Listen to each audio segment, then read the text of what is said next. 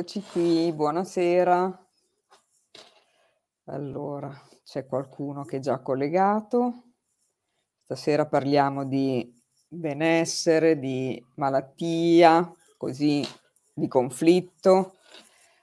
Insomma, abbiamo chiamato un una persona che mi piace tantissimo, perché lui si spiega molto bene, è uno studioso di medicina cinese, è un un divulgatore delle 5 leggi biologiche, tiene seminari, sessioni individuali, conferenze, ha pubblicato anche dei testi sull'argomento, quindi lo faccio entrare subito. Lui è Giorgio Beltrammi. Eccolo qui. Ciao Giorgio. Buonasera, ciao, ciao a tutti, buonasera. Buonasera, grazie di essere qui. L'argomento è a parte affascinante, anche molto molto utile, quindi sono contenta che sei tu a spiegarlo. Ah, bene. E, io sono contento di spiegarlo. Benissimo. Ti seguo da un po' e quindi mi piace il tuo modo di spiegare le cose in modo semplice e anche molto chiaro. Per cui mm. magari è possiamo dire... Cerco, è quello che cerco di fare in modo sì. che le persone abbiano facilità a ottenere informazioni e quindi farsi un'idea di, di ciò che accade alla propria salute e alla propria vita poi alla fine. Certo. Tu Giorgio eh, hai lavorato in ospedale, so che sei stato mm. un infermiere. 40 anni. 40 anni, quindi non un giorno. No, non un giorno. Dal 78 dal 1978 a, mm, a, nove, a ottobre 2021. Tra parentesi eri in sala operatoria. Allora, Ho fatto 30 anni di sala operatoria, sì. Mi chiedevo che cosa ti ha spinto a fare questo cambio proprio importante, Ma... diciamo, perché poi tu ti sei licenziato, eccetera, quindi... Sì, sì, sì. Beh, il motivo del licenziamento è stato il fatto che non volevo cedere al ricatto di questa buffonata che è venuta fuori. Certo. Eh, anche se mi mancavano tre anni alla pensione, quindi avrei anche potuto aspettare, ma, ma non, non, riesco, non riesco a stare nel, nel ricatto, nel cast- e, e nel, non mi va di abbassare il, il, capo se non c'è un motivo. Certo. E qui non c'era un motivo e quindi ho detto va bene, okay, faccio altro. Ti capisco benissimo.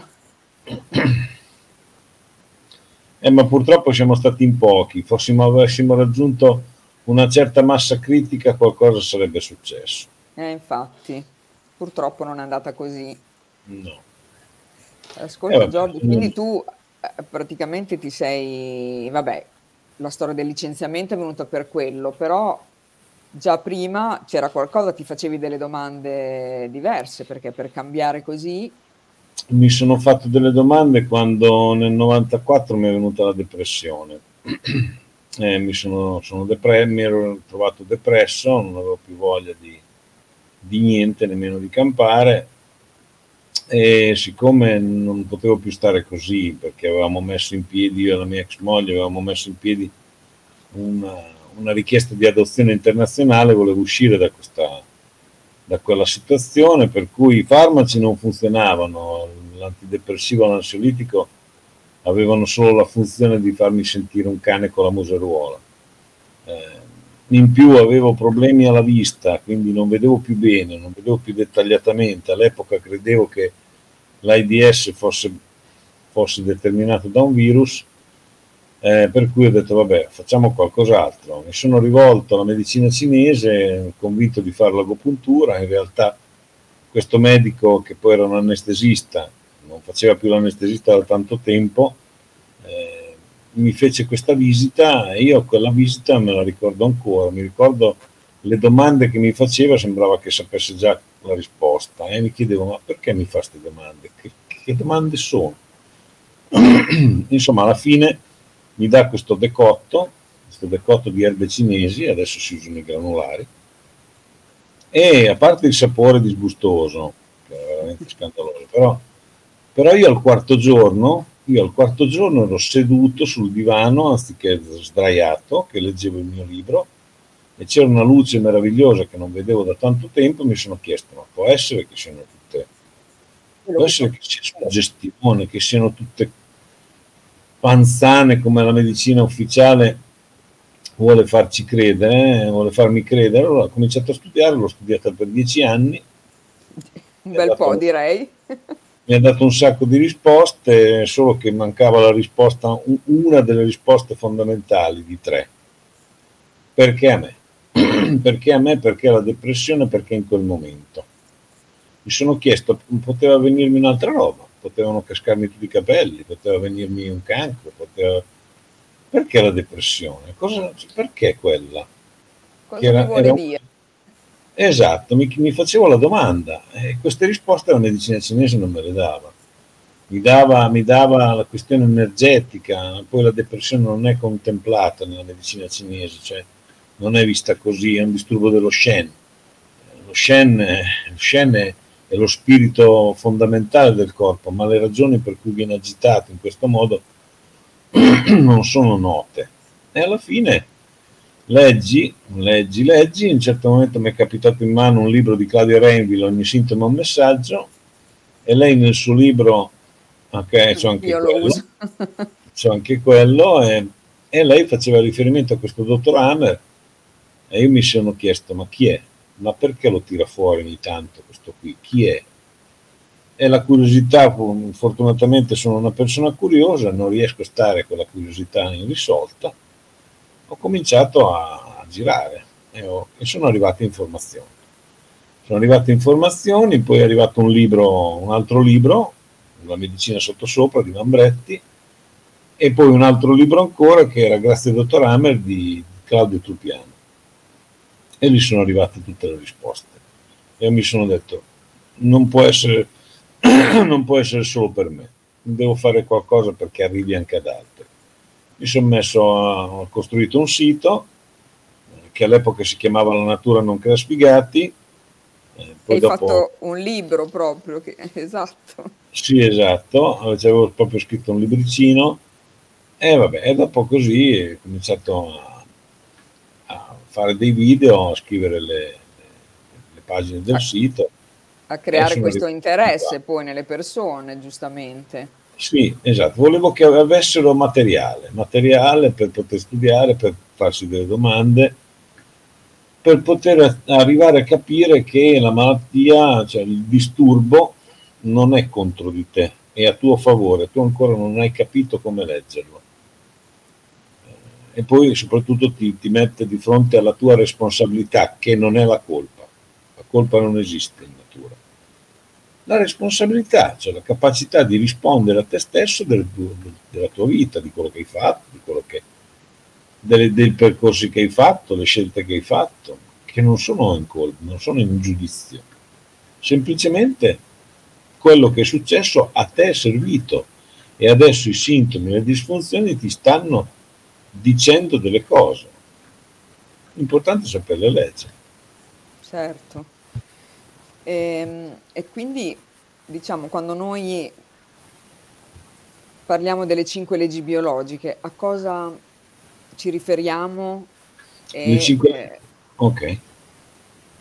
sì, no, no, no, già, puoi già dire, Giorgio. Allora, le cinque leggi biologiche, premetto subito che non sono una forma di terapia, cioè non, non sono un metodo, non sono una, una, una pillola, non sono un, un, farmaco. Non sono una cura? No, non curano niente, non sono una forma di terapia e non sono neanche una forma di prevenzione, nel senso che le cinque leggi sono più o meno, grossolanamente, sono come la gravitazione. Il fatto di sapere che c'è la gravitazione non ti permette di violarla se non facendo delle cose particolari e soprattutto che tu conosca o no la gravitazione, se ti butti Esiste. da terra caschi giù per terra. Quindi non sono un metodo. Ah, adesso conosco le, conosco le cinque leggi e non mi ammalo più. No, no. Conosco le cinque leggi, so come, dove sono, da dove sono venuto e dove posso andare. Le cinque leggi sono un metodo, un, diciamo così, una scoperta.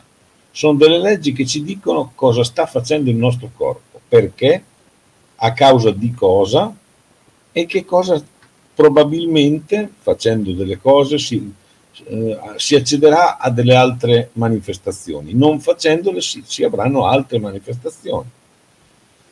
Quindi sono una mappa, io direi, potrei considerare così, una mappa, una persona arriva Jack Sparrow, io dico faccio questo, questo, questa descrizione, Jack Sparrow che arriva su quest'isola ha in mano questa mappa, sa da dove è venuto, sa dove si trova e leggendo la mappa sa anche dove può andare, prendendo una strada, prendendo un'altra. Quindi le cinque leggi ci illustrano, nel caso di un sintomo per, per, per esempio, ci illustrano perché, cosa ha colpito, come si comporta, da cosa è stato determinato. Finalmente la persona può sapere la causa della sua manifestazione, non patologica, non della manifestazione patologica di tutti, della sua. Le cinque leggi parlano dell'individuo specifico. Nel caso, per esempio, mi è venuta la rinite eh, un mese fa, la mia rinite era la rinite di Giorgio che aveva le sue specifiche ragioni. Poi la rinite viene a tante altre persone, ma ognuna di loro ha la sua motivazione. E le cinque leggi ti dicono qual è la tua tua motivazione, dove stai andando, dove puoi andare. E, e, e, perché è così importante, Giorgio, eh, scoprire l'origine delle, di quelle che chiamano malattie, che poi invece non sono poi malattie alla fine? Diciamo perlomeno come le decodifica le cinque leggi non, non considera assolutamente malattia. No, malattia viene da un da un connubio di parole che sarebbe male habitus, o male acto, cioè abitudine malevola oppure atto mal, maligno o malevolo. Ma in realtà una persona che è malata non ha fatto niente di male, è malata, ha dei sintomi, ha dei segnali. Perché è importante sapere la causa? Perché se io so, per esempio nel caso della rinite che mi è venuto un mese fa, se io so, e, e, e l'ho saputo, se io so qual è la ragione, cioè il fatto che io fossi sospettoso, non sapessi che cosa mi stava succedendo, cioè come leggere quello che mi è, mi è capitato, è ovvio che io mh, comincio a, a, a, ragionare sulla mia sospettosità, non sul fatto di non vivere la vita, ma come prenderla, cioè quando mi trovo di fronte a certe situazioni devo sospettare cosa? Cosa devo sospettare? Il fatto che di trovarmi di fronte a una situazione che non so bene a, a che cosa porterà, il fatto di stare lì nel, nel sospetto non mi serve a niente. Certo. Vivi la vita, appunto, vivila. Se hai capito che tutte le volte ti metti in situazioni sospettose che generano il sospetto, comincia a ragionare su devo proprio infilarmi sempre tutte le volte lì, oppure posso fare delle scelte per cui non vivo più nel, non vivo più nel sospetto è un modo per capire se stessi, cosa continuo a fare che mi dà fastidio, per esempio, perché sto con, un, con una donna che non mi fa stare bene o una donna sta con un uomo che non lo fa stare bene perché, eh, perché ho fatto una promessa, ma la promessa mi sta mettendo a repentaglio, che la promessa vale la pena di, di infrangerla se questa corrisponde alla mia vita, corrisponde al, per, al, al portare la avanti la mia... Per... Certo. Eh tanto a un certo momento le cose sono quelle.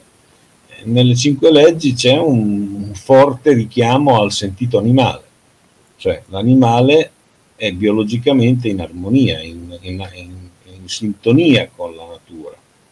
Quindi ciò che a lui non fa bene non lo fa, ciò che a lui fa bene lo fa e come.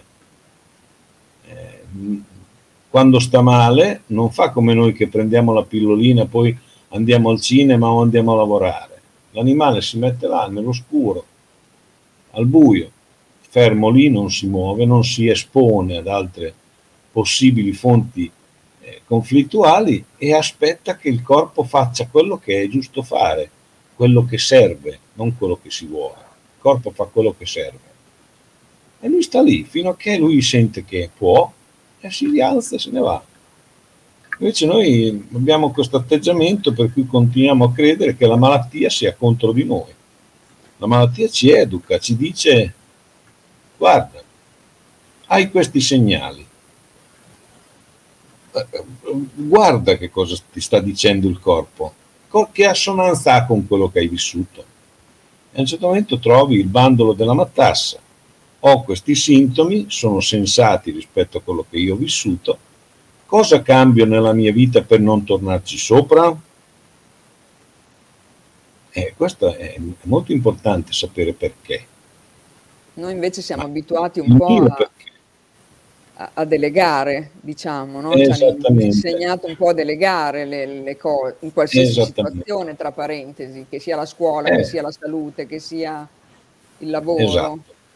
Abbiamo delegato la nostra spiritualità al prete, la nostra ricchezza alle banche, le nostre scelte, la nostra libertà alla politica, la salute al dottore e via discorrendo. Le cinque leggi, una volta che uno le, le impara, le, le mette in pratica perché non bisogna credere a quello che dico, bisogna verificarlo. Una volta che la persona verifica... Esatto, una volta che la persona ha verificato che quello che ha, che ha letto, che ha sentito, che ha visto è vero, dopo si prende, si assume la responsabilità non colpevole, mai colpevole, si assume la responsabilità di rispondere a se stesso. Che cavolo, cioè, cosa ho fatto? Come rimedio? Come evito di ricascarci di nuovo?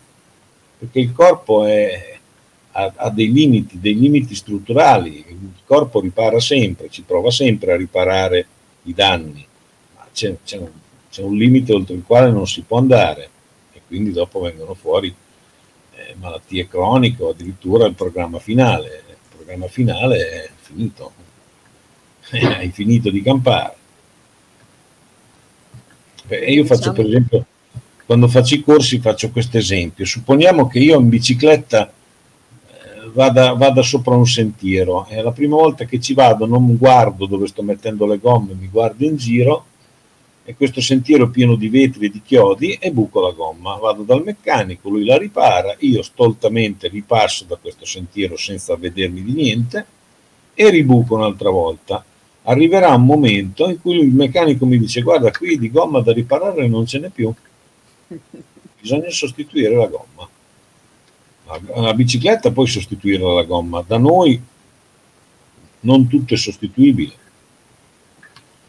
le, le cinque leggi ti dicono, ok, guarda bene lì, guarda dove sei passato. Le cinque leggi ti illustrano cosa è successo.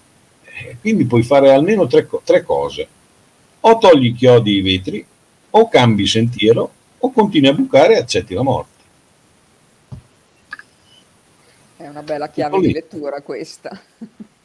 Eh beh, le cinque leggi non è che ti spostano l'ostacolo, non è che sono loro che tolgono i chiodi o che ti danno una spinta per fare un altro sentiero.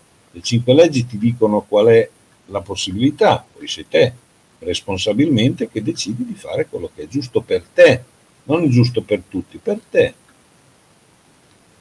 Quando fai delle sessioni, Giorgio, le persone fanno un po' fatica all'inizio quando tu le dici quali potrebbero essere le possibilità magari una, dell'origine di, del conflitto, di una malattia, insomma di quello che in quel momento ha la persona. Ci sono un po' delle diciamo resistenze. Che, diciamo che io oh, innanzitutto oh, ho bisogno di fare alcune domande, eh, domande sul il contesto di vita in cui vive la persona. Poi gli faccio vedere che senso ha quel sintomo le ragioni perché il corpo ha dato quel segnale e fa, cerco di fare in modo che la persona, e lei, a lei ha la verità, non ce l'ho io, ce l'ha la persona, la persona riesca a mettere, e non forzatamente ma naturalmente, mette insieme il sintomo con la sua vita. Cioè fargli vedere il quadro d'insieme. Questo sintomo ti sta dicendo delle cose corrispondono alla tua vita e la persona quando si trova di fronte a questa associazione la vedi che fa gli occhi grandi e dice eh sì, effettivamente non ci avevo mai pensato. Esatto. A volte però, a volte, e non è neanche raro, la persona non riesce a fare questi collegamenti. Magari gli viene dopo, magari si intensifica la ricerca, no? perché poi dopo ci sono delle cose che non appartengono alla persona, appartengono al, alla propria, al proprio costrutto educativo, quella che si chiama la transgenerazionalità. Sei venuto su in una famiglia dove ci sono dei dogmi, dove ci sono delle cose che ti hanno improntato, sei stato ammaestrato in questo modo, la tua vita è stata improntata a rispondere e a, e a rispettare questo imprinting e la persona non, cioè, ha capito ma non riesce a mettere subito in... in a fare dei collegamenti... Eh, eh, non, è, non, è fa, non è sempre facile, anzi, più delle volte non lo è. Più delle volte non lo è perché, perché la persona fa fatica, fa fatica a ricordare, poi diciamo nei fenomeni traumatici, soprattutto quelli determinati dalla paura, la, la paura ha un gran brutto difetto, non permette la memorizzazione. E quindi la, ci sono delle situazioni che la persona volutamente ha nascosto, ha rimosso dalla propria memoria ed è funzionale, perché se no la persona st- st- sarebbe una statua lì paralizzata dalla paura e e per la natura l'immobilità in, è inesistente e soprattutto nella giungla rimanere immobili significa, significa diventare il pasto di qualcuno. E quindi la rimozione è funzionale. E se la persona facilmente ritorna a quel ricordo, mette insieme le cose bene, se no delle volte bisogna lasciare così. Perché la persona ha fatto quello che si chiama adattamento alle proprie condizioni. Quindi ha trovato un equilibrio, seppur fittizio, seppur basato su cose dolorose, perlomeno però ha campato fino a quel momento. Andargliele a smanare per forza significa talora fare dei danni, bisogna stare attenti. Ah, quindi in quel caso lì, Giorgio, è meglio non... oppure andarci eh, per gradi? Com- cominciare per esempio a lavorare su come fare a, a vivere una vita eh, cioè cominciare a fare dei passi in modo tale da rimettere armonia, piccoli passi. Un viaggio di mille miglia comincia con un passo, non con dieci, con un passo. Quindi piccole cose. Adesso, pro- proprio 15 giorni fa, sì, circa, mi ha chiamato una ragazza che lei era, ha una fibromialgia, la fibromialgia è veramente una maledizione. Eh sì le ho, le ho spiegato delle cose e lei col tempo, piccoli passi, è riuscita a slegarsi, perché la fibromialgia molte volte è proprio eh, la condizione... può derivare? La fibromialgia è quella che viene detta anche morbo di Atlante, la sindrome di Atlante. Atlante era quello che si portava il mondo sulle spalle eh, come punizione è la situazione delle persone in cui si, che, che, si sentono di dover stare in un posto, assistere qualcuno, fare delle cose ma che non vorrebbero fare. Oppure sono persone che sono strazionate da tutte le parti, cioè devo stare lì ma anche là. E quindi mi sento tutto tirare sono, eh, e ho dolore, ho dolore, il dolore muscolare, fasciale, mm, osseo, articolare. sono persone troppo compresse persone che non sono libere, ma cercano di, di vincolarsi e per questioni morali, per questioni etiche di convenienza, non, non riescono, si autosabotano, cioè fanno il sabotaggio di se stesse, per cui continuano a giustificare la loro condizione o fanno di tutto per trovare una scusante allo stare nella stessa situazione pur sopportando dolori e facendo una vita veramente, veramente indegna. Questa persona col tempo è riuscita a divincolarsi da un certo meccanismo, la fibromialgia ha cominciato a dare segnali di cessazione, quindi ha cominciato ad avere periodi di benessere, ha cominciato a lavorare, insomma si è rimessa in piedi, ma ogni tanto, perché non è che che la persona può diventare un'altra persona, rimane la stessa persona, ma ogni tanto ha, suoi, ha le sue giornate dove eh, fa male un po' la schiena, magari fa male un'anca, un ginocchio, oppure c'è questo senso di trazione e di compressione, però poi dopo applica, applica delle cose che, che, ha imparato ad usare e la persona vive meglio. Ma questo è stato, è stato un successo, ma non, fun- non va sempre così. Perché Beh, sì. c'è, c'è anche da dire che le persone eh, che stanno male, talora lo stare male permette loro di accedere a dei benefici e, dei, e delle... Sono i benefici secondari, no? Esattamente, proprio così. Benefici che diversamente non avrebbero e che lo stare male glielo garantisce quel beneficio. E spinge e si lamentano, si lamentano perché stanno male effettivamente. Ma quando è ora di prendersi la responsabilità di, prend- di fare delle altre cose che devono cessare quel beneficio, e lì crolla tutto. Tutta... Lì ci sono le resistenze.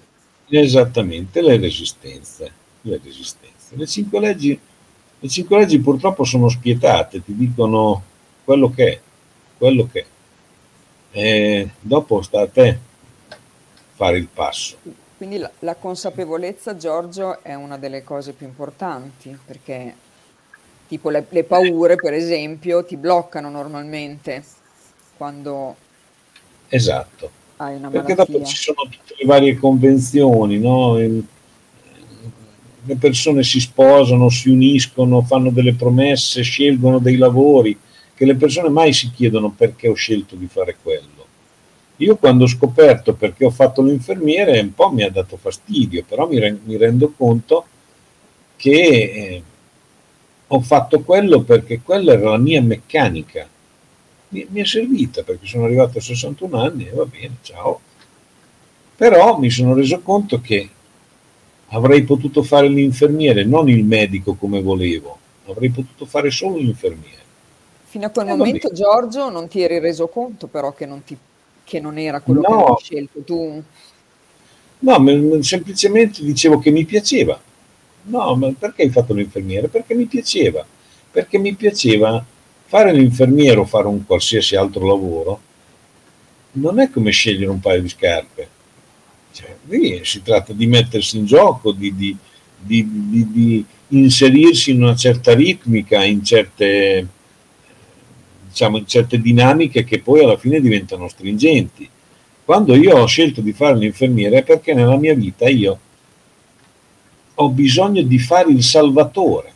Il salvatore, devo salvare qualcuno, ho salvato mia mamma, ho tentato di salvare mia mamma che è ancora viva e continuo, cioè adesso sono cambiate molto le cose per cui salvo, non salvo più mia madre, insomma, la aiuto perché ha 85 anni, però non sono più nel, nel Nelle cercare di certo. Ho tentato di salvare la mia ex moglie, ho tentato di salvare la seconda donna che ho avuto nella mia vita, ma poi mi sono reso conto che salvavo tutti tranne me stavo a sentire i bisogni degli altri, ma i miei. E quindi entravo in questo. Esatto, stavo, nella, stavo, in una dinamica per cui eh, mi lasciavo vivere, mi lasciavo vivere perché prima viene la vita degli altri, poi viene la mia. Ma non funziona così. In natura, in biologia non funziona così. L'animale deve curare se stesso prima. Se sono una femmina posso in certi periodi della vita posso curarmi prima dei miei figli, ma diversamente curo me stessa o me stesso se sono un maschio. Le cinque leggi poi non è, da sole, da sole sono abbastanza limitate, sono un fenomeno descritto, abbastanza preciso, circoscritto, ma alle cinque leggi di solito tutti, tutti coloro che si attengono alle cinque leggi, quindi aiutano le persone leggendo la loro storia con le cinque leggi, poi abbinano a queste cinque leggi tante altre cose. Tipo l'enneagramma, per esempio. Tipo l'enneagramma, tipo per esempio la transgenerazionalità, le, le costellazioni familiari. Ci, ci, sono anche le pratiche mh, alternative, quelle conosciute, Reiki, il massaggio, la riflessologia, poi ci sono i fiori di Bach, eh, l'omeopatia, l'omeopatia verbale per esempio. Che sto, sto perché quello sì è medicina alternativa, diciamo. Esatto, sì perché la persona anche quando ha fatto l'analisi di sé e ha capito l'origine del sintomo, il segnale che mi dà, eh, ho capito quali sono le mie responsabilità, metto in piedi certe variazioni nella mia vita, però la persona di fronte a un sintomo importante come il dolore, per esempio, cioè, la devi aiutare in un qualche modo che allevi il suo dolore. Cioè, che può, vabbè, adesso devi cambiare quello, sì, ma io adesso ho un male porco, come faccio? Cioè, gli devi dare una mano. E il dare una mano, eh, e questo vorrei che fosse chiaro agli ascoltatori, le cinque leggi non sono contro i farmaci, non sono contro la chirurgia a prioristicamente farmaci si usano se servono, l'antibiotico se serve si usa, l'intervento chirurgico se serve si fa, ma, ma nell'ottica delle cinque leggi se ne fanno un ventesimo. I farmaci se ne usano tre in tutta la vita, probabilmente. Cioè, quindi non, e soprattutto C'è una bella differenza. Esatto, ma perché sono criminalizzate? Perché, perché la, il mainstream non ne vuol parlare? Non ne vuol parlare? Perché i medici che, che hanno capito certe cose non si espongono? Perché lì, lì si va a finire male.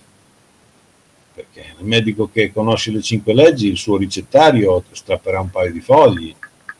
Quindi ci sono basta. delle... Ci sono delle, ci sono delle, delle degli interessi economici che Esatto, che, esatto. Che io tra l'altro non vanno toccati. Io tra l'altro ho lavorato per due anni e qualche mese in un laboratorio di farmacologia oncologica, noi preparavamo le sacche per i malati di cancro, eh, poi insomma preparavamo tutte queste terapie. Mi, mi dispiace dirlo, però io non ho mai visto tanti soldi come in quel posto. Io una banca secondo me è misera, una banca. Caspita. Una banca è misera. Lì, lì girano decine di, decine, decine di milioni di euro. Decine. Un costo Quindi chi è che ha interesse appunto eh, a, fare, a divulgare queste cose? Quando tu a una persona gli dici guarda, e mi capita, persone che hanno diagnosi importanti mi chiedono cosa ne penso, io naturalmente non è che mi metto contro ciò che fanno, assolutamente no, non, non ho, eticamente, moralmente, umanamente non, non posso farlo, non, non riesco. Però cerco di farli ragionare, cerco di farli ragionare su ciò che sta facendo il loro corpo e loro devono verificare, confermare, non a me, a se stessi Esatto. E mi rendo conto che a quella persona lì, quando decide no, io quella roba lì non la faccio più o non la voglio più fare, in genere arrivano da me con, proprio con questa cosa. Senti, io ho questo, io quella roba lì non la voglio più fare. Cosa mi dici? Io non posso dirgli non la fare più.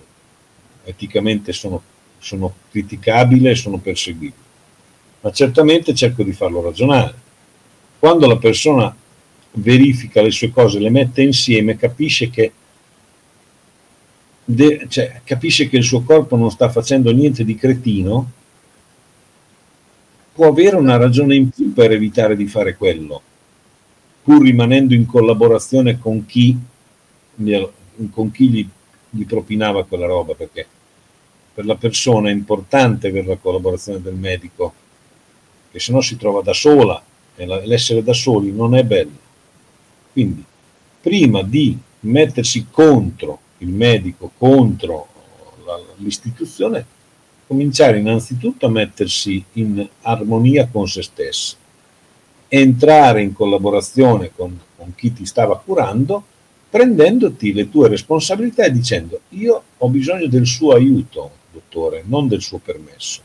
Ho deciso di fare così, lei mi aiuta nel caso io dovessi avere bisogno, posso chiamarla, è, è ancora al mio fianco? Cioè entrare in collaborazione piuttosto che sì, schierarsi. Non entrare nello scontro e dire no, io quelle cose lì non ci credo, esatto. fare.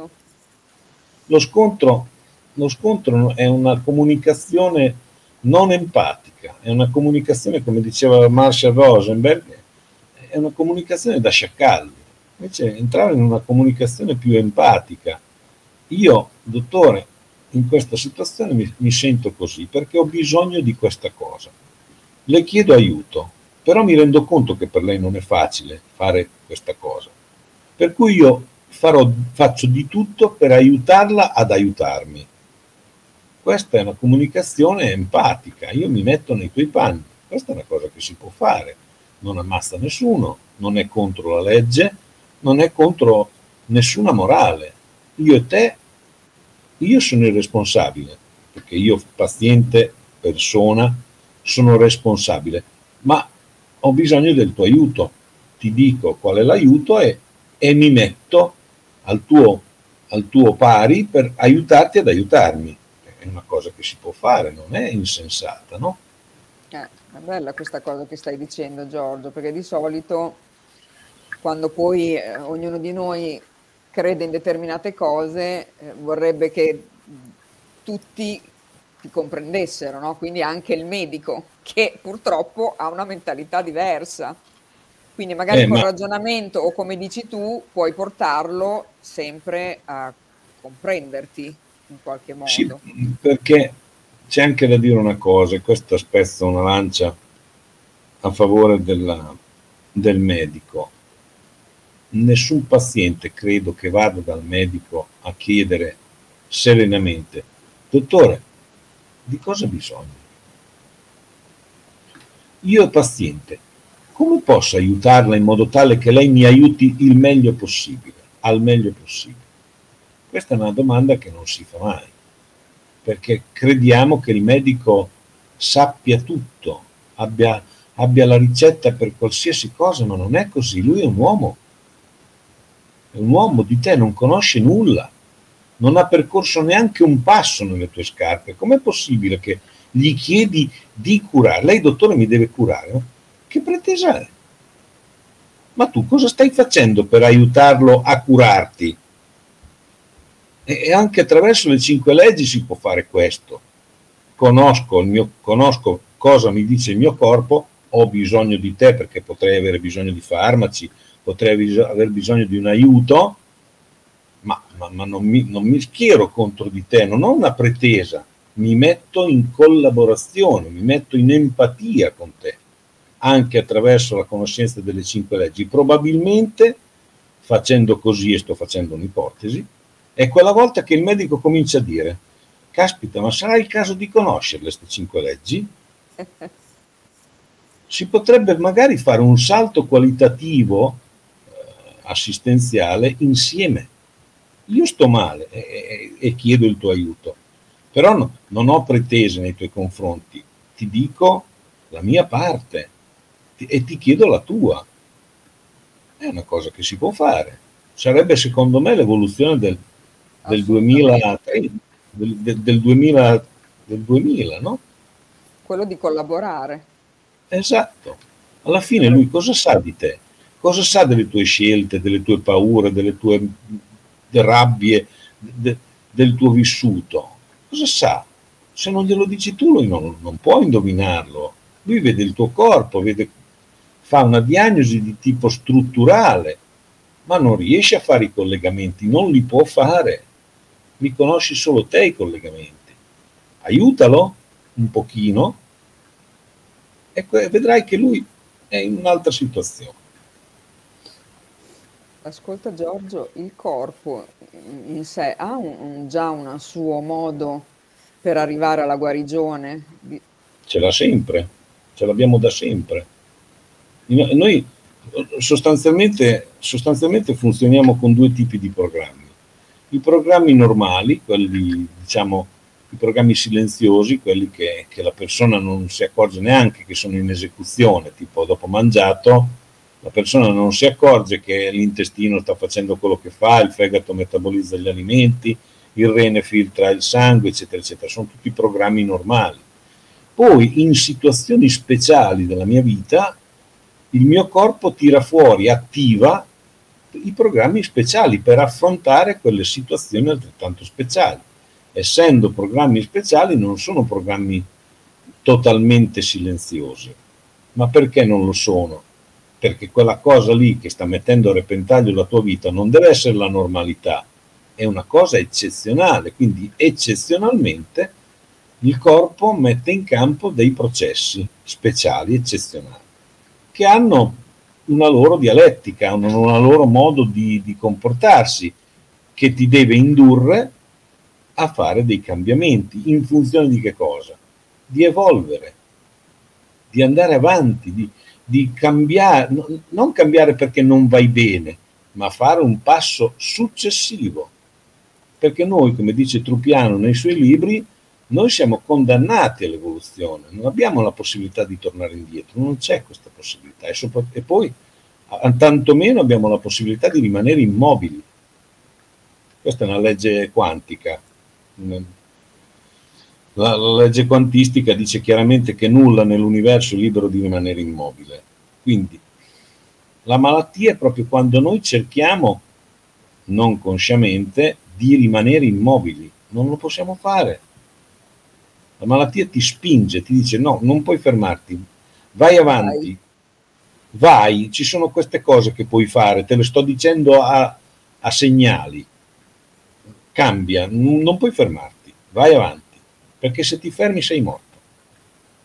E questo è un modo, e noi siamo pieni di programmi speciali che derivano da tutto quello che è successo prima di noi, cioè l'evoluzione, l'evoluzione della vita sulla Terra perché le cinque leggi si applicano al cane, al gatto, all'albero, alla pianta. Non Quindi sappiamo... Vale non sappiamo per tutto. Certo, non sappiamo se le cinque leggi abbiano un impatto, ma immagino di sì, su, su, su Gaia, cioè sulla pianeta Terra. Non ho idea di quali conflittualità possa vivere la, la Gaia, ma no, va bene. Sono disposto a credere che anche Gaia eh, sia diciamo, immersa nelle cinque leggi e quindi nel flusso della vita. Quindi Giorgio, lo stato emozionale, i pensieri influenzano ovviamente la nostra salute in qualche modo. Eh, certamente, certamente, sono proprio quando, quando per esempio, non so se ti è mai capitato, se alle persone che ci stanno seguendo è mai capitato di trovarsi di fronte a una situazione estremamente ridicola dove tu stai, cioè dove tu spontaneamente esploderesti in una fragorosa risata con tanto piacere, ma non lo puoi fare perché non, non è nel contesto, contesto giusto. Non, non sei nel momento giusto, proprio non lo puoi fare. E vi siete mai accorti quanto siete stati male nel non poter esprimere quella, quella gioia immensa, quella risata proprio liberatoria. Io l'ho provata, me la ricordo ancora, sono passati, sono passati 30 anni. Anch'io mi ricordo. ricordo. La sofferenza di non poter gioire. Ok? Perché parto dalla gioia e non dal dolore, dalla paura, dalla rabbia o cose del genere? Perché questa, le persone se lo ricordano, come non hanno potuto esprimere, non hanno potuto ridere di fronte a una cosa risibile. Ecco, la stessa cosa funziona con la paura, la rabbia, il disgusto, la tristezza, ehm, la vergogna, per esempio, che è un'emozione complessa. No? Quando le, la, la, l'emozione del momento che stai vivendo, cioè un momento forte per te, un momento particolare, non puoi tirare fuori questa emozione, non la puoi portare in coscienza, quell'emozione viene coperta dentro di te e continua a lavorare, è un tizzone acceso che non si spegne mai e continua a lavorare, te la porti dietro, te la porti dietro e quella qualcosa fa. Qualcosa fa, e, ma più, te, più tempo fai passare prima della, del riportare in coscienza questa, questa emozione, più la possibilità del danno è alta. L'animale, il cane, se tu al cane lo infastidisci, lui prima ti dà una zampatina, ti dice sempre lasciami in pace, poi a un certo momento ti, ti ringhia, quindi fa proprio la ringhiata, sta buono, poi se continui su quella china lui ti dà di morso, non gli interessa che tu sia il padrone o sia eh, la persona più buona del mondo, in quel momento lui deve esprimere la sua rabbia e lo fa come, come può. Noi invece che cosa facciamo? ci mettiamo, ci, tipo, tipo, ci sposiamo, poi magari per questioni di, bisogno, insieme a noi viene a vivere la mamma di lei o di lui. Che, va, che è uguale. Che, è uguale. Ma, ma non è quello che voglio.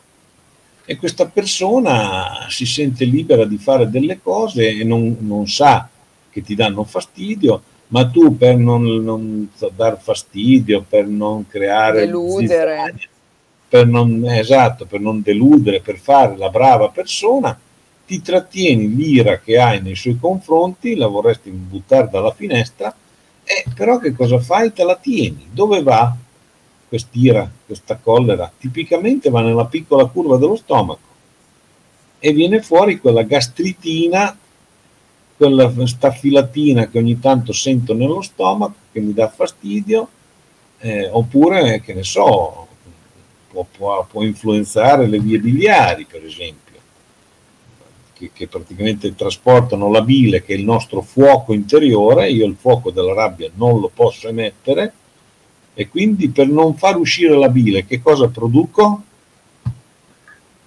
Il calcolo e mi viene un bel calcolo della colecisti e poi, eh, ma sa, lei mangia troppo grasso. No, veramente sarei vegano, dottore, però. Eh, no, Infatti, queste cose qua. Vero.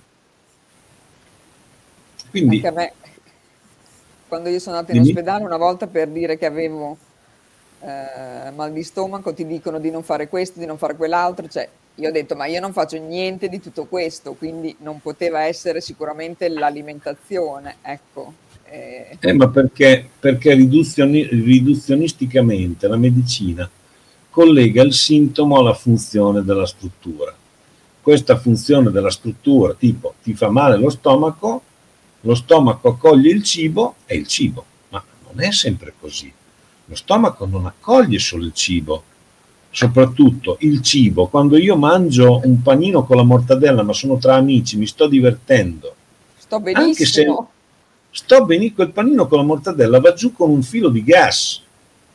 Poi magari mi trovo a cena, in una sontuosa cena, con cibi prelibatissimi, costosissimi, eccetera, eccetera, ma stiamo litigando. Ecco io ho mandato che... giù quel cibo, ma ho mandato giù anche l'odio. E quell'odio da qualche parte, lui deve essere digerito ma il mio intestino non lo riconosce. Non lo riconosce, è lì, ma non sa cosa farsene. E, e dopo faccio una bella pancia gonfia, ho mangiato quattro cose, faccio una pancia come un, un pallone e ho questo senso di, di imbarazzo intestinale semplicemente perché ho mandato giù caviale e odio. Questo, sì, dici te. Eh, cioè, eh, il medico gli dice, eh, ma lei eh, mangia male. Cosa ho mangiato male? Ho mangiato un piatto fatto di cose tutte naturali, tutte naturali, tutte, tutte regolari. Perché mi dice questo? Non, non sarà solo questo, mi dica, mi, mi dica un'altra cosa. Il problema è che lui non lo sa come hai mangiato, lui sa che hai mangiato, ma non, non sa, sa come.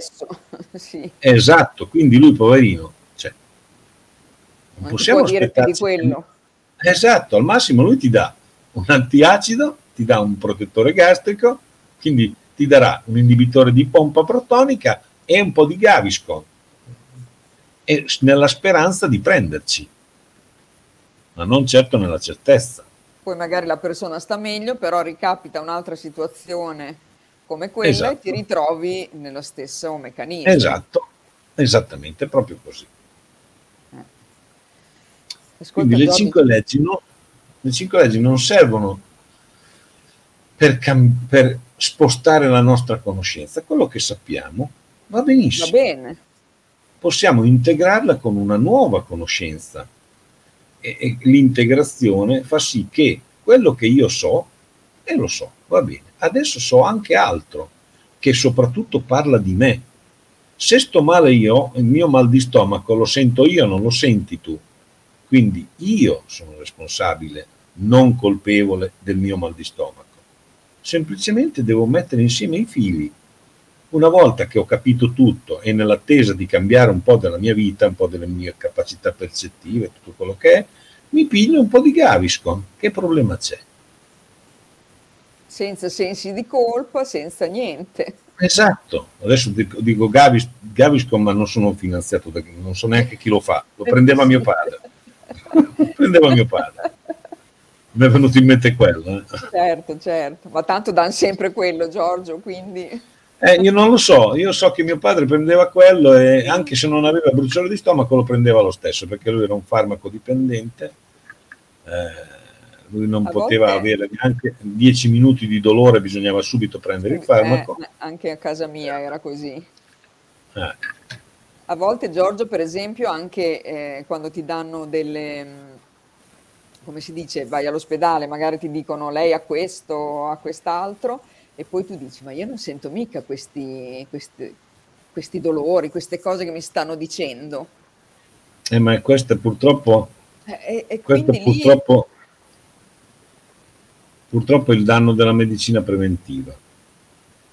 La medicina preventiva attualmente non è una medicina preventiva, è una diagnosi precoce. La medicina preventiva è ben altro.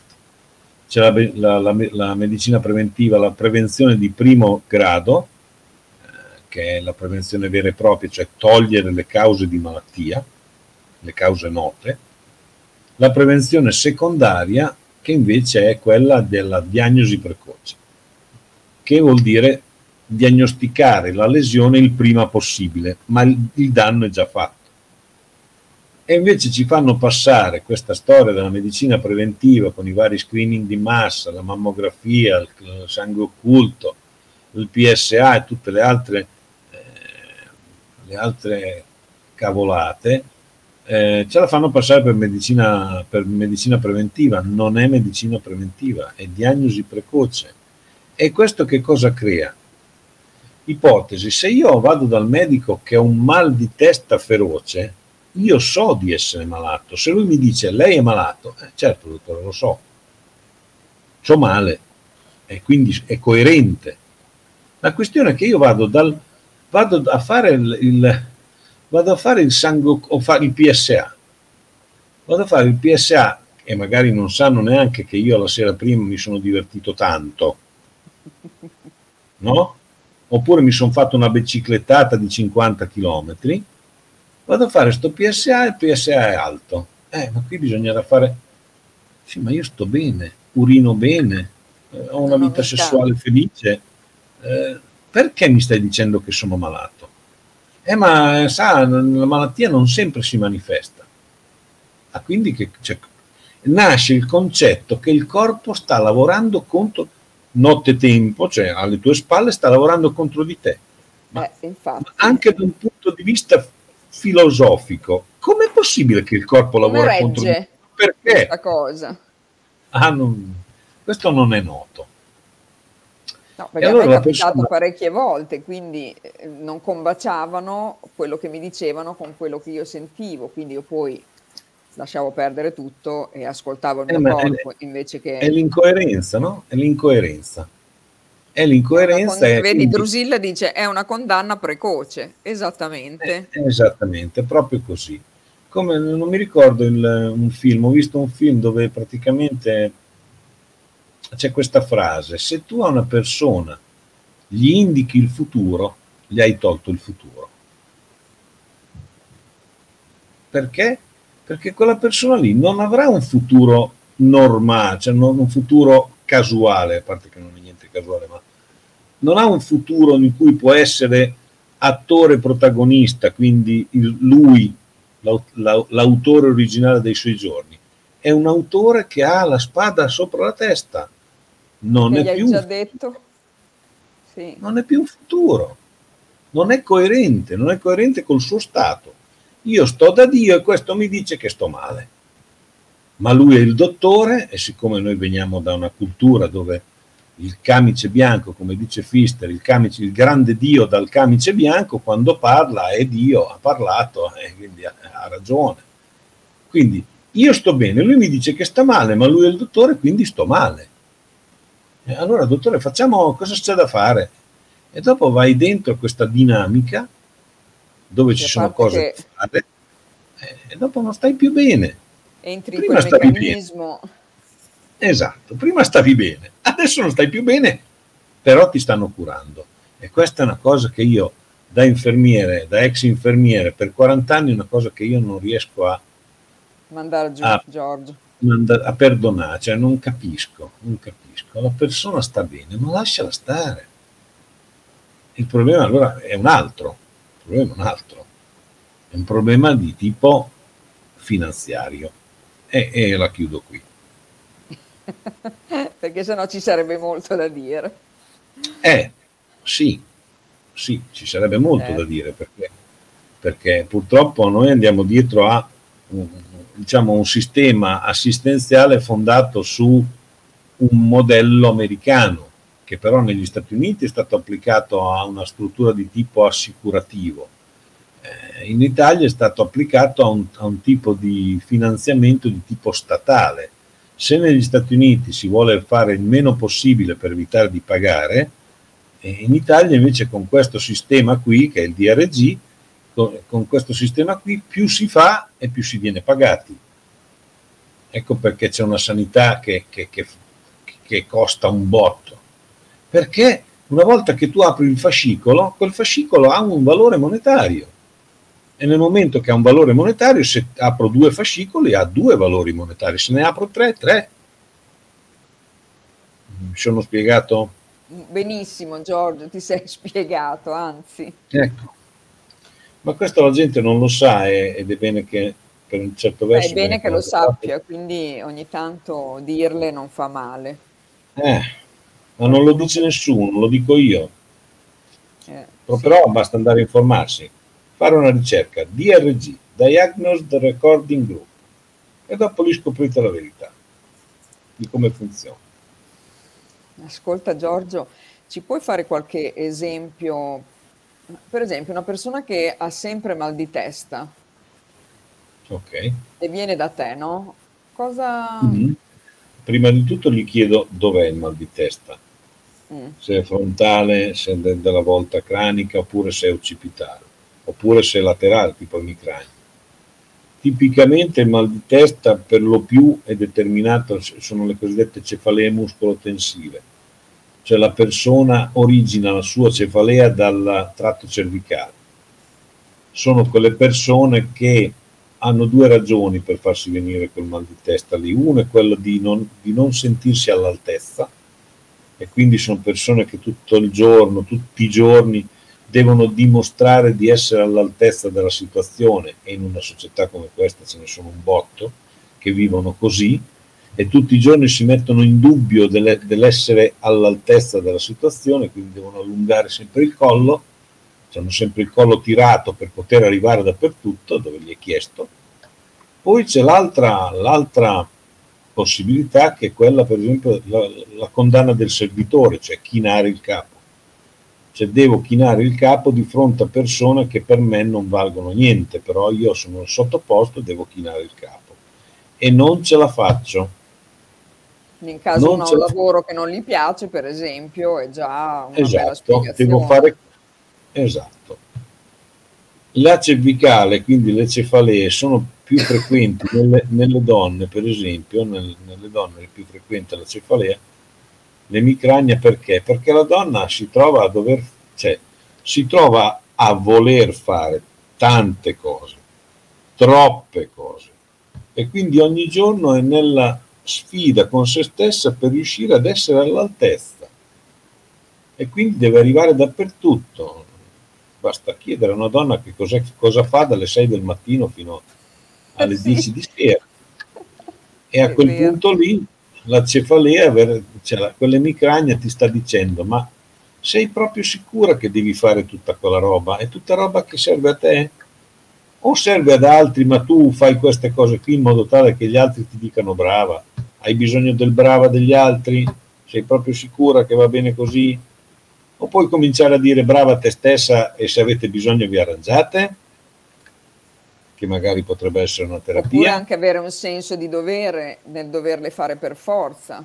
Certo, il senso del dovere, ma in natura, per qualsiasi altro mammifero, la legge è prima il piacere e poi il dovere. Invece noi abbiamo fatto l'esatto contrario. A me hanno insegnato il, il contrario. Esatto. Esatto, prima il dovere e poi il piacere. Ma chi l'ha detto? Ma che razza di vita è? Perché io devo prima pensare al dovere e poi lasciare le briciole al mio piacere? Ma oh, che poi spesso non ci sono neanche quelle. Eh, appunto, io imbandisco la tavola per tutti e mi lasciate le briciole? No. Io credo che se una donna se ne accorge, comincia a lavorare un po' su se stessa, comincia ad abbandonare eh, la figura che gli hanno insegnato di essere, io non sono quello che volete voi, io sono quello che voglio io, e cominci a farlo piano piano, vedrai che con la cefalea comincia a venire molto più di rado. Poi dopo c'è... Dicevi? No, dicevo cominciare a fare delle azioni in modo che ehm, esatto, esatto. puoi pro- provare diciamo un benessere poi. Esatto, perché è importante comprendere che se, se conosco le cinque leggi, ho anche capito perché mi trovo con questo sintomo, ma non posso rimanere nella sola consapevolezza che so perché.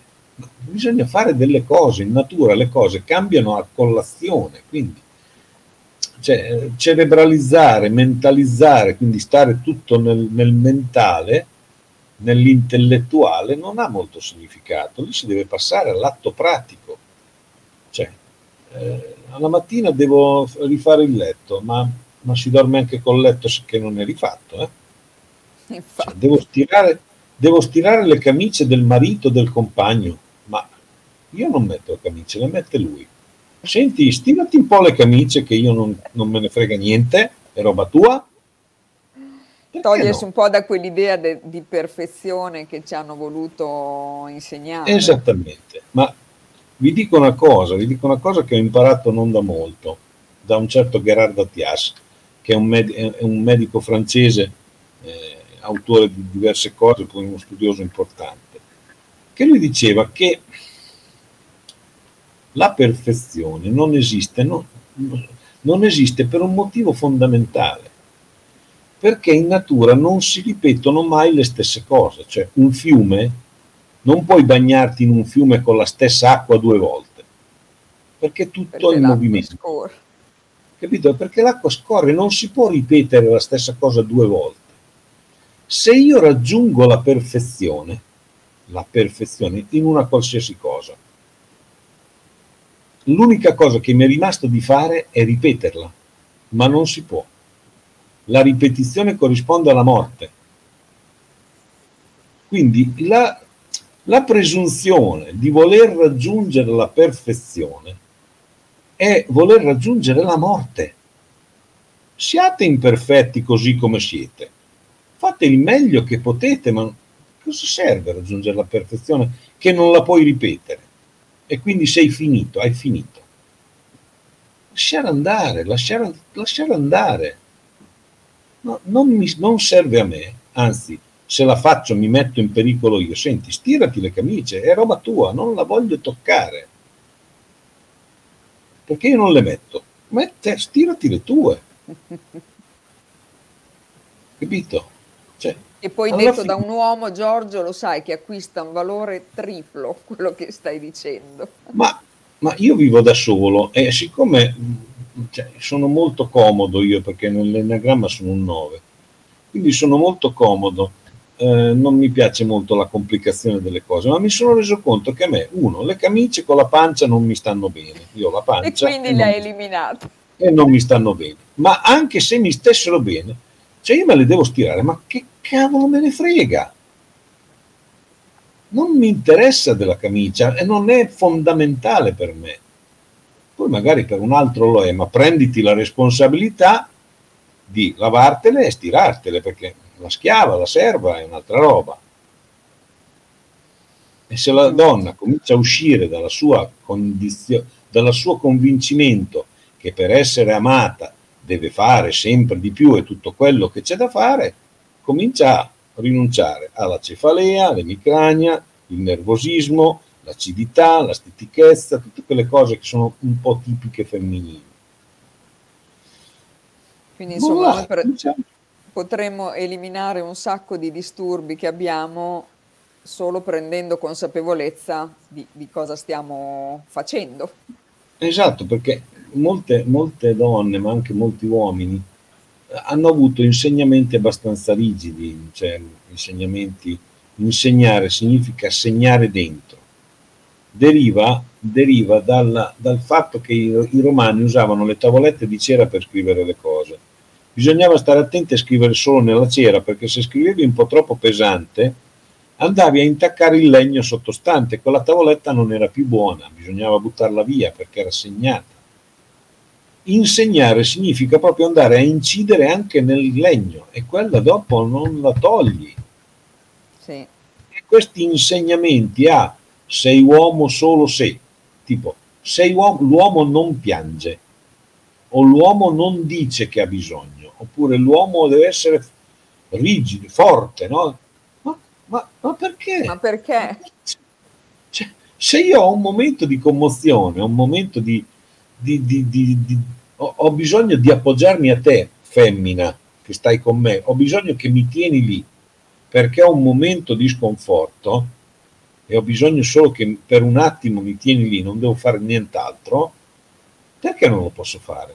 Perché sono, eh, perché l'uomo deve essere forte. Queste sono cazzate, sono stupidate. La donna deve, per essere una, bra- una brava moglie, devo fare dei figli ma li faccio se mi vanno. Oppure de- devi, devi seguire il marito, ma un momento, mi deve piacere, non mi, lo devo volere, è un dovere, ma quello alla fine farà del male. Tutti questi doveri, Giorgio, sempre.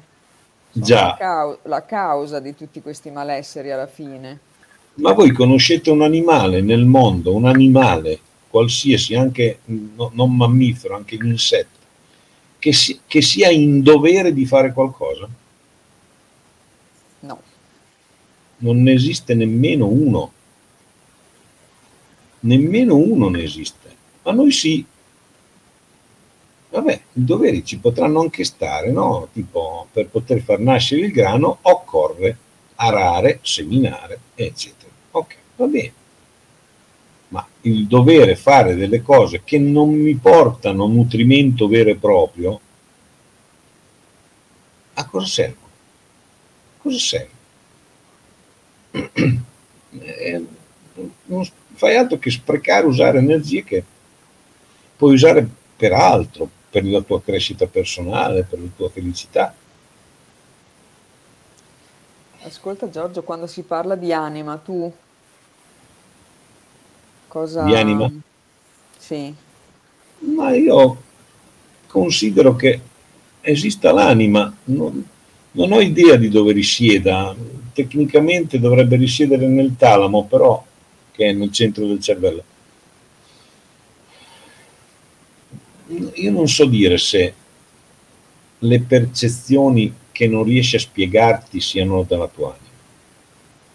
Cioè se come, dice, come, dice, come dicono nelle cinque leggi, quando io mi trovo di fronte a un evento particolarmente grave per me, cioè che io vivo con alcuni criteri che sono ben definiti, l'anima, si dice l'anima o psiche, psiche, psiche. applica un valore a quell'evento, cioè gli dà un significato, gli dà un valore che deriva dai costrutti culturali, le etnie, ehm, quello che hai avuto nella tua vita precedente, eh, cioè nella vita gestazionale, addirittura nel progetto del padre. Cioè, l'anima si costruisce in base alla singolarità dell'individuo, quindi ogni anima è a sé, che interpreta la vita come, come, come gli riesce. Per cui l'anima è esistente in sé, come la si possa raffigurare, dove possa risiedere e il perché interpreta la vita in quel modo, lì è una realtà, è una, una verità della singola persona, che può vivere solo lei, non, gli altri possono tentare di intuirla, di, di comprenderla, ma certamente non hanno il dettaglio. No. Però possiamo considerarla la parte vitale di noi. Ah, è, fo- è, fondamentale, fondamentale perché quando si studiano le cinque leggi si, si comprende che, eh, si comprende che nel, quando c'è il fenomeno conflittuale, diciamo così, attivatorio più che altro, quando c'è il fenomeno attivatorio, questo fenomeno che cosa fa? Va a colpire, ad, ad attivare psiche, la psiche applica un valore, contatta il cervello in un preciso punto, non a casaccio, in un preciso punto che poi faccia fare al corpo le azioni che sono in risposta all'interpretazione dell'anima. Cioè, tipo, per ipotesi, eh, che ne so, eh, mi rubano la macchina, per, per, ipotesi, mi portano via la macchina. Per il maschio, per esempio, è un po' diverso per la femmina, per il maschio quello è perdere il territorio. La mia anima non vede, cioè il fatto che mi abbiano rubato la macchina in sé, vabbè, mi hanno rubato, non è detto che non la ritrovo, ma in quel momento io perdo territorio. E per il maschio il territorio è fondamentale. Quindi la mia, la, la mia psiche, la mia anima dice, ti hanno rubato il territorio. Cosa si attiva nel maschio? Nel maschio tipicamente si attivano le coronarie.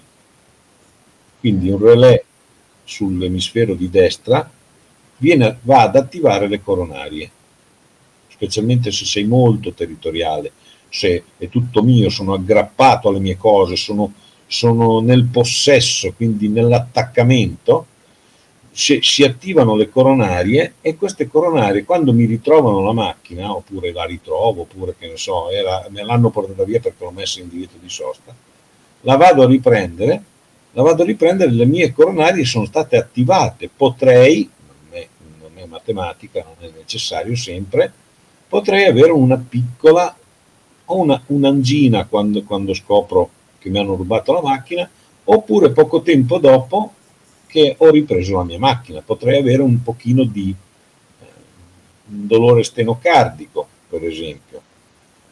Okay? Perché? Perché quando mi rubi il territorio, che cosa, che cosa devo fare io? Devo lottare per riprenderlo. Posso lottare con un sangue che viene nutrito poco? Con un cuore, no, con un cuore che viene nutrito poco? No, quindi ho bisogno di un cuore che abbia molto sangue. Chi glielo dà il sangue al cuore? Le coronarie. Quindi ho bisogno di coronarie che siano leggermente, si parla di micro, più larghe per poter far arrivare più sangue al cuore, io lotto, con, riconquisto il mio territorio e poi queste coronarie devono essere riparate, cioè devono, essere, devono tornare alle loro dimensioni originari, originarie. Questa fase di riparazione può darmi la sintomatologia, che potrebbe essere per esempio un po' di dolore retrosternale oppure una, una bradicardia, per esempio cioè è tutto sensato. Quando me mi, sto in casa con la suocera o, o, o la mia moglie con mia madre, a uno dei due magari deve fare spazio a una persona che non voglio. E siccome la devo, le devo far spazio perché moralmente non posso buttarla fuori di casa, qual è nostro, nel nostro corpo la, la struttura che accoglie qualcosa? è lo stomaco, che è una sacca, accoglie il cibo, accoglie l'amore. E siccome in questo stomaco, che ha delle sue dimensioni, quindi la sua capacità, si trova a dover far spazio a qualcosa di ingombrante, non fa altro che fare delle piccole ulcerazioni della mucosa per aumentare il volume. Quindi quella cosa riesco a farcela stare lo stesso. Ma a quale costo? che tutte le volte che me la trovo, che la guardo o che me la trovo tra i piedi, il mio Viene stomaco... Esatto, mi arriva la, quel bruciolino, quella staffilata un po' ignorante in mezzo allo stomaco e vado dal medico il quale mi fa fare la gastro, mi fa fare la gastroscopia. Ah, signore, c'è un po' di gastrite erosiva. Prelievo, sì. per, vedere, prelievo per vedere se c'è l'elicottero e se c'è l'elicottero c'è anche c'è anche l'antibiotico. Poi magari se, se, il gastroenterologo che ti fa la gastro ti dice ma sei incazzato però, eh. oh, sei incazzato. Eh, sì, un pochino sì. Ma scusa, ma qual è il problema dell'incazzatura? Eh, magari, visto che ti fa una domanda del genere, ti senti di poterti aprire un pochino e magari glielo dici, lo dici a qualcun altro. Quello stesso dirlo ha già una funzione di temperare la situazione. E magari ti, ti fa la gastro che non è simpatica, però vai a casa che là già lo stomaco non sta poi così tanto male. Mm-hmm. Perché hai potuto confessare, hai potuto, diciamo, um, mal qualcosa, certo. Okay? con, le, con, lo studio delle cinque leggi, allargando la propria mente, arrivi a comprendere delle cose che dici, caspita, ma erano proprio lì, a portata di mano, ma non le vedevo. Non le vedevo. Quindi eh, bisogna cambiare anche un po' il paradigma mentale, spesso. Sì, certo, aprirsi, aprirsi. Cioè, questa cosa che mi, la, la, suocera in casa a, a, a qualcosa mi serve, è per me. Ma come per me? Cosa vuol dire? Cosa vuol dire? A cosa mi serve che non è un caso che mia suocera è in casa? Perché è in casa con me? Qual è la lezione per me? Qual è il bene per me? Non perché mi rompe le balle. Qual è il bene per me? A cosa mi serve? Tipicamente serve a farti capire che hai probabilmente un atteggiamento possessivo, intollerante e invece Fanno magari... Io... complimenti eh, qua Giorgio. Grazie, grazie. Magari è, è ora invece di cominciare a dire, ma cos'è che mi toglie questa donna? Cos'è? Qual, qual è effettivamente il problema mio?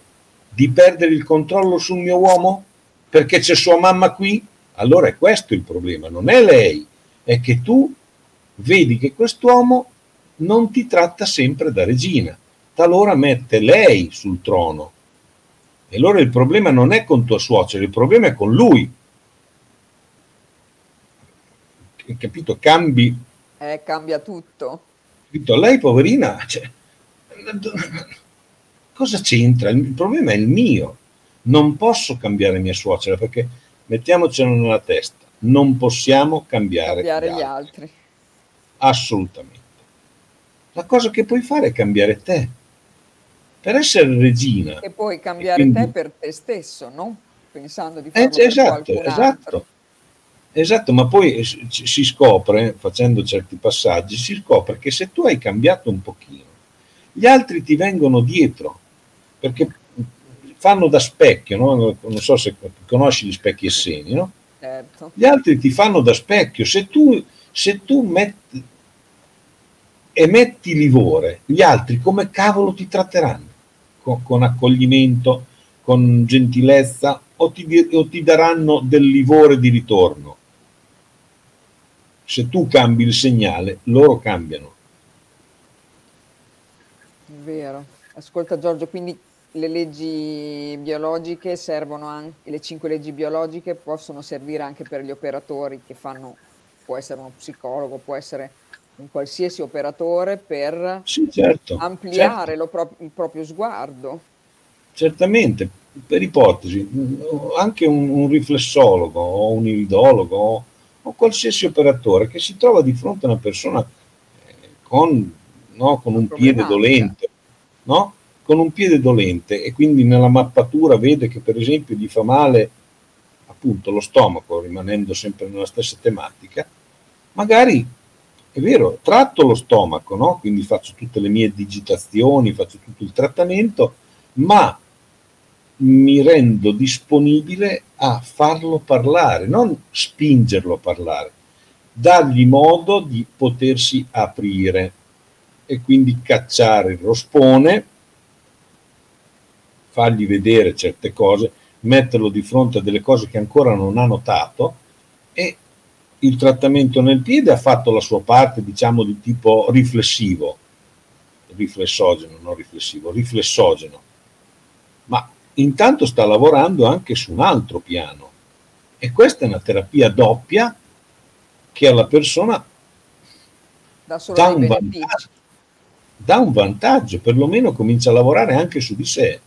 Poi se lo vuol fare va bene, ok. Se non lo vuol fare va bene lo stesso. Eh, alla fine è un, è un poter fare. Ascolta Giorgio, prima chiedevano i tuoi corsi.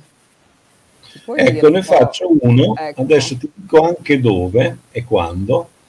Eh, un attimo solo che non me lo ricordo già più, a Bologna proprio. ah, um, sei qua a ehm, Bologna, pensa a te. Esatto, esatto, dove che Anna, Anna M. Ok. Dunque, sono a Bologna il 15 e 16 aprile. Ecco. Se volete vi do, vi do il numero eh, di certo. contattare. Allora, ve lo metto nella chat. Mettilo pure qua nella chat, così se qualcuno è interessato. Okay. Aspetta, perché lo è devo, quello che ha organizzato Luca, questo Giorgio? Mm, no, no, no, no. Ah no, è un'altra allora. cosa. Ok. Aspetta che lo devo prendere da Telegram perché non, il numero di lei non me lo ricordo mai. No, Quindi non devono contattare te direttamente, bensì questa persona. No, no, no. 533 533 9880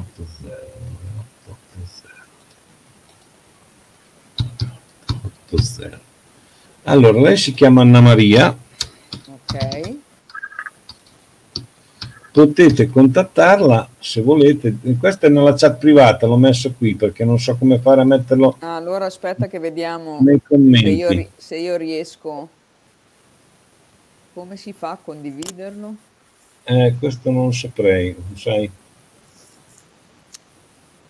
Aspetta, adesso vediamo se lo scrivo anch'io allora adesso Giorgio, perché così lo posso sì. condividere, altrimenti se no non si può condividere.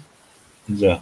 5 3 9 9 8 80 poi ovviamente tu fai anche delle sessioni private vero Giorgio? sì per sì chi è interessato. Io, per chi è interessato può, può contattarmi.